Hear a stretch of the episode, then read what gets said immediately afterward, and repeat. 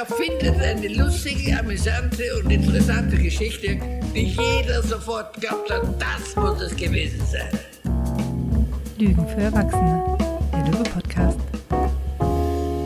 Hallo, das Jahr neigt sich dem Ende zu und wir rücken näher zusammen, um uns auszutauschen und voneinander zu lernen.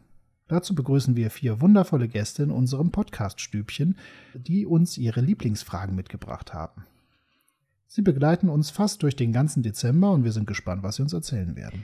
Und heute sagen wir Hallo zu einem neuen Gast, nämlich zu Matthias Ohler. Hallo Matthias. Hallo Ronja, hallo Stefan. Hi. Ich freue mich hier zu sein. Toll. Wir freuen uns sehr, dass du da bist. Und naja, wir dachten uns, bevor wir mit in deine Fragen einsteigen, kriegst du pro Folge eine Frage von uns gestellt, damit du dich ein bisschen vorstellen kannst, damit man dich ein bisschen kennenlernen kann. Na, was hältst du davon? Das ist noch nicht die Frage, aber ich frage trotzdem mal kurz nach. Du, ich, ich, ich, ich, ich kenne sie ja nicht und ich könnte jetzt zurückfragen, ist das richtig, ist, macht das Sinn, mich näher kennenzulernen? Aber das werden wir dann sehen. Wir, fragen. wir sollten nicht einsteigen, bevor wir nicht eingestiegen sind. Matthias, wir fangen sachte an. Sag mal, in welchen Kontexten arbeitest du? In welchem Kontext ich arbeite. Ich arbeite, äh, das kann ich schon sagen, in erster Linie im Kontext des Karl-Auer Verlages als Geschäftsleiter, das schon seit sechseinhalb Jahren. Ähm, das macht irre viel Spaß, aber bevor ich da jetzt zu viel erzähle und die anderen Kontexte vergesse, ich arbeite nach wie vor im Kongressbuchhandel, das heißt die Kongressbuchhandel, die von vielen Tagungen bekannt ist, den Hypnotagungen, den systemischen Tagungen, da machen wir die Literatur. Also wir, nicht, wir machen sie nicht, sondern wir suchen sie aus und bieten sie zum Verkauf an. Auch das macht ihre Spaß. Und äh, ich arbeite auch als Weiterbildner und als Coach äh, in verschiedensten Kontexten. Das Schöne daran ist, dass ich das nicht muss, aber gerne mache. Und, äh, mhm. und, das macht umso mehr Spaß. Also an der Fachhochschule in Olten, ich war auch schon bei Löwe mal mhm. freundlicherweise eingeladen und äh, freue mich, dass ich besonders dort Themen behandeln kann, die mir sehr am Herzen liegen, einfach, die, die ich wichtig finde und äh, auch den Eindruck habe, die Leute haben was davon, wenn sie das mit mir durchwursteln, sozusagen. Mhm. Und ansonsten mache ich unheimlich gerne Musik, aber das ist für mich keine Arbeit, deswegen kann ich die Frage, diese Antwort in diese Frage nicht hineinwursteln oder äh, mhm. mogeln. Ja. Was dir trotzdem jetzt gerade gelungen ist, alles klar. Super. Schön. Ja, danke dir. Und dann schauen wir uns mal für heute auch deine erste Frage an. Welche Frage hast du uns denn mitgebracht? Ich habe ein kleines Fragebündelchen, aber äh, das geht eigentlich von der ersten Frage aus. Was glauben Sie, das passt jetzt zu der Jahreszeit, haben mhm. Sie im nun zu Ende gehenden Jahr verstanden? Wenn ich mit mir selber rede, rede ich normalerweise in der zweiten Person, du, aber manchmal auch in der dritten. Was glauben Sie, haben Sie im nun zu Ende gehenden Jahr verstanden? Und Dazu gehört auch die Frage, wem denkst du oder denken Sie, haben Sie diesbezüglich einiges zu verdanken? Mhm. Das muss man erstmal wirken mhm. lassen. Ja, ich bin fast geneigt, so, es gibt ja zwei Möglichkeiten jetzt. Ne? Auf der einen Seite kann man sich die bewundernd erstmal die Frage mit ihren Implikationen und so angucken, oder man kann die Frage gerade auf sich beziehen und sie mal ausprobieren. So wie wenn einem jemand so ein Pulli reicht. Man kann sich den Pulli angucken und das Stickmuster bewundern oder man probiert mhm. an. Bei mir, ich mache mal ersteres erstmal. Also was ich schön finde, dass ja erstmal eine Prämisse dahinter steht. Mhm. Nämlich, ne, dass man irgendwie, dass auch dieses Jahr irgendwas verstanden mhm. wurde. Also, und dass es darum ginge, dass das auch wichtig wäre, was man verstanden mhm. hätte. Mhm. So. Und ähm, eine Frage ist nur was. Mhm. So, das gefällt mir schon mal ganz gut. Also es ist schon ein Gesetz den Fall was ich spannend finde, ist aber auch, wie definierst du denn das Verstanden? Also vielleicht führ mal ein bisschen aus, was ist so der, was fängt für dich für eine Magie hinter dieser Frage? Verstehen ist ja eine große, große Nummer. Also das eine, was du jetzt schon gesagt hast, ist natürlich, ich nenne es mal den Manfred Prior-Trick, der hat es ja auch von Ericsson und anderen. Wenn du nicht fragst, ob überhaupt, sondern was, dann kommt diese mhm. Prämisse sozusagen mit rein, dass es da was gegeben haben wird. Nicht nur könnte, sondern wohl wird. Und verstanden äh, da bin ich eigentlich relativ klassisch unterwegs, nämlich äh, so, dass ich es beschreiben kann, dass ich Worte dafür finde, ein Vokabular habe. Das Vokabular muss nicht so sein, dass es äh, sozusagen einfach in den, in den Behauptungssprachspielen daherkommt, so ist das. Ja oder Nein, also in diesem Ja-Nein-Raum sich auffällt, aber Mhm. dass es irgendeine Form von Vokabularisierung geben kann. Ich weiß, dass es auch andere Formen des Erfahrens gibt in irgendeiner Form und die liegen dem auch zugrunde, sozusagen. Aber das Gefühl, dass es eine Vokabularisierung geben könnte oder sollte, das ist bei mir an Verstanden nah dran. Das hängt auch damit zusammen, dass ich das, was ich glaube, verstanden zu haben oder zumindest befragen will, ob ich es verstehe oder nicht, Mhm. spreche ich gern mit Leuten. Und was soll ich dann machen, außer dass ich es in die Besprechbarkeit bringe? Ich finde auch diese, diese Unterscheidung sehr schön da zwischen ich weiß etwas und ich habe etwas verstanden. Ich bin mal vor Jahren, es war Sommer, ich spaziere durch die Straßen von Mainz, vor mir sind äh, zwei junge Frauen, keine Ahnung, Anfang 20 oder sowas. Und die eine meint, so, so in diesem, in diesem Ton der Erkenntnis zu anderen, es gibt ja auch unterschiedliche Formen von Liebe. Mhm. Und, und das war so ein, ja, ja, natürlich gibt es die. Mhm. Und das weiß man auch. Aber es Mhm. zu verstehen ist, na, ist was komplett anderes. Mhm. Und das gefällt mir sehr in dieser Frage, dass sie diesen, diesen Unterschied mit reinbringt. Mhm. Von was weißt du kognitiv zu was hast du wirklich komplett organisch, nee, organisch, körperlich, ähm, emotional, geistig, seelisch, was auch immer man damit reinpacken will. Das hast du wirklich verstanden. Und das finde ich, finde ich sehr schön, was das damit reinbringt. Mhm. Darf ich da kurz was zu sagen? Und ich unterbreche dich, glaube ich. Natürlich, nein, nein, nein. Ich sehe nur noch konzentriert aus, mehr nicht. Ja, also ich denke, es ist interessant, diesen Unterschied zwischen Verstehen und Wissen. Die, die spielen ein Spiel miteinander in irgendeiner Form. Und manchmal schlüpft das eine ins andere rein, sozusagen. Äh, man kann aber auch, auch beim Verstanden haben sich geirrt haben und irgendwann sagen, ich sehe das jetzt anders oder ich habe etwas Neues verstanden.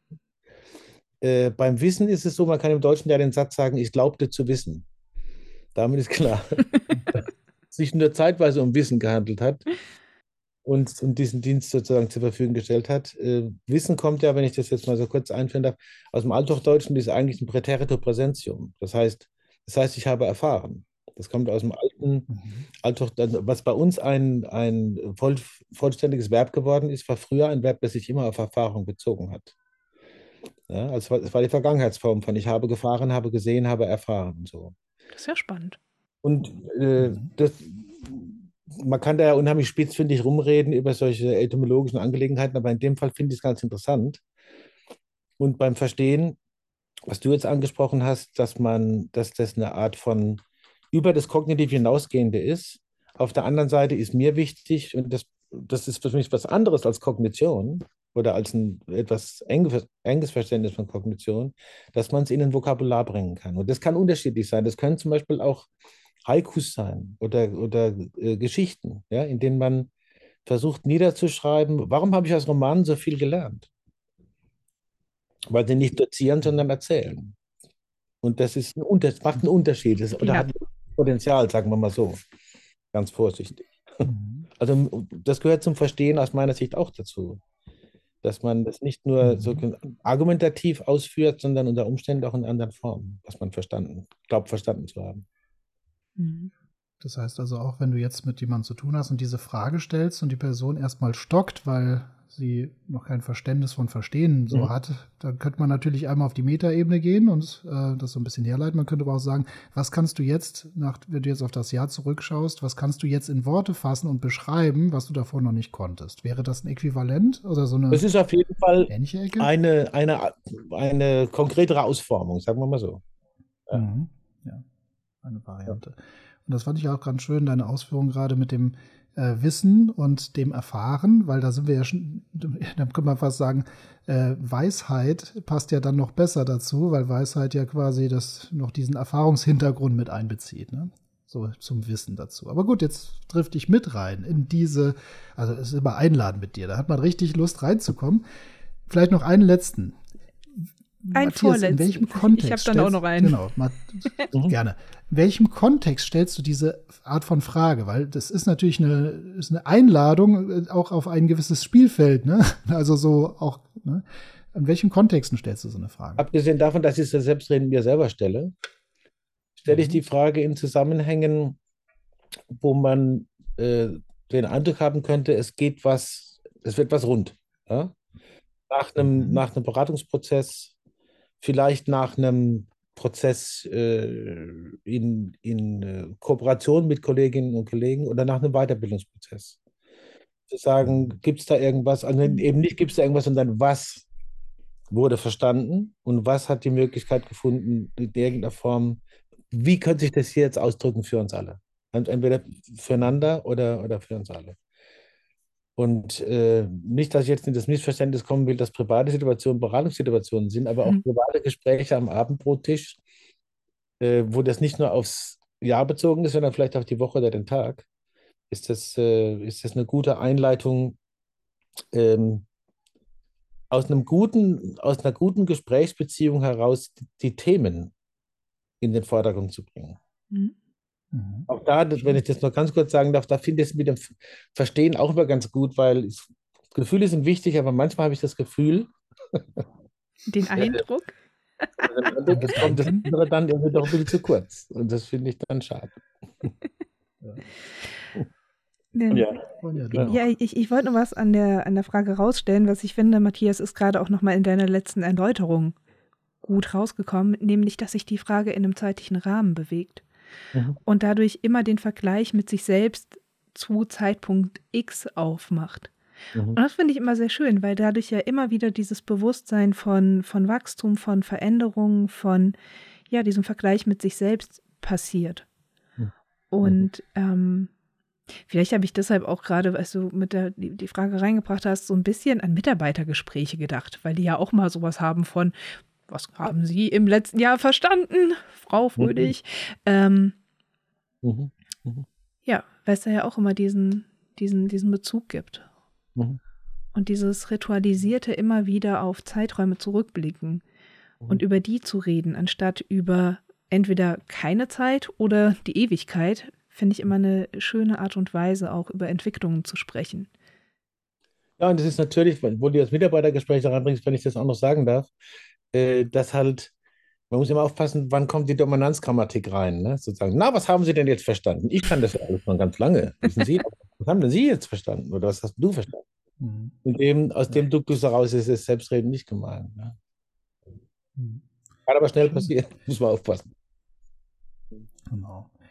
So, und dann vielleicht noch, weil du hast das ja als eine zwei, du hast ja eigentlich zwei Fragen reingemogelt, gerade in die erste. Und das wollte ich zumindest noch mal ähm, kommentieren, auch wenn wir jetzt dann schon sagen, das äh, freuen schon auf die nächste Folge. Mhm.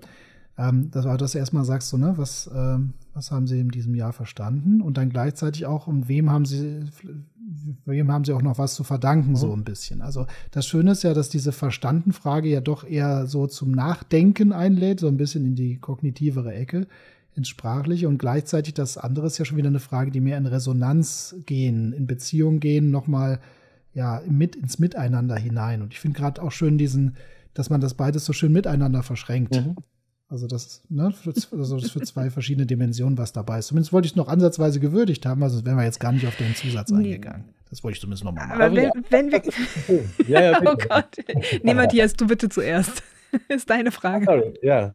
Ja, also äh, für, für mich ist es auch so ein kleines bisschen eine Frage der Organisation des Gedächtnisses. Ne? Also eine Mischung aus Sach- und Personenorientierung. Und wenn ich vor meiner Bibliothek stehe oder sonst was und sehe dann so Namen, dann poppt was auf. Und das ist jetzt nicht unbedingt diese Dankbarkeit von, von Devotismus, sondern von Kopplung der, dessen, was man glaubt, verstanden zu haben oder was einen beeinflusst hat. Und das koppelt sich mit einer Person und dann ist die Personenorientierung auch okay. Mhm. Also nicht missionarisch oder, Mhm. oder gurumäßig, sondern einfach hilft im Gedächtnis. Das ist witzig, ich bin gerade noch in einer komplett anderen Ecke unterwegs, was man mit dieser Frage machen kann.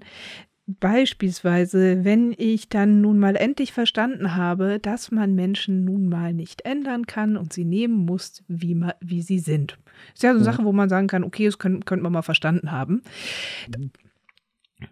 Dazu brauche ich ja manchmal keinen Guru im klassischen Sinne oder jemanden, der das in ein schlaues Buch schreibt, sondern einen Chef, an dem ich mich abgearbeitet habe. oder ähnliches. Also hier nämlich auch nochmal zu sagen, dadurch werden eventuell auch nervige bis schmerzhafte Momente, Begegnungen und so weiter nochmal in einen, in einen anderen Kontext gesetzt, nämlich den, ich habe daraus was mitgenommen, ich habe daraus was gelernt, ich bin noch daran gewachsen. Mhm. Es war nochmal, ja, man merkt vielleicht auch ein bisschen, wie ich verschaltet bin, aber ja, Naja, ist ja gut. finde ich auch nochmal einen schönen Aspekt. So, dann. Dann frage ich mal Matthias. Wir hüpfen in die, gleich in die nächste Folge, aber sag mal, wo kann man denn mehr von dir erfahren? Wo kann man dich finden?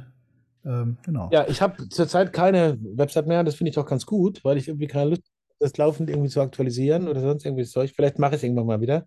Man findet mich natürlich immer über einen Verlag. Man kann mir äh, auch darüber schreiben und ich transferiere das dann in die Kontexte, in die es gehört. Und äh, das Einzige, was man zurzeit im Verlag noch muss, wenn man mich mal irgendwo gesehen hat und dann auf die Verlagsseite geht, muss man mich suchen, weil das Foto ist einfach nicht mehr aktuell. Mhm. Aber das dürfte die. Verlagsadresse, Hm? genau, die, die Verlagsadresse ist www.karl-auer.de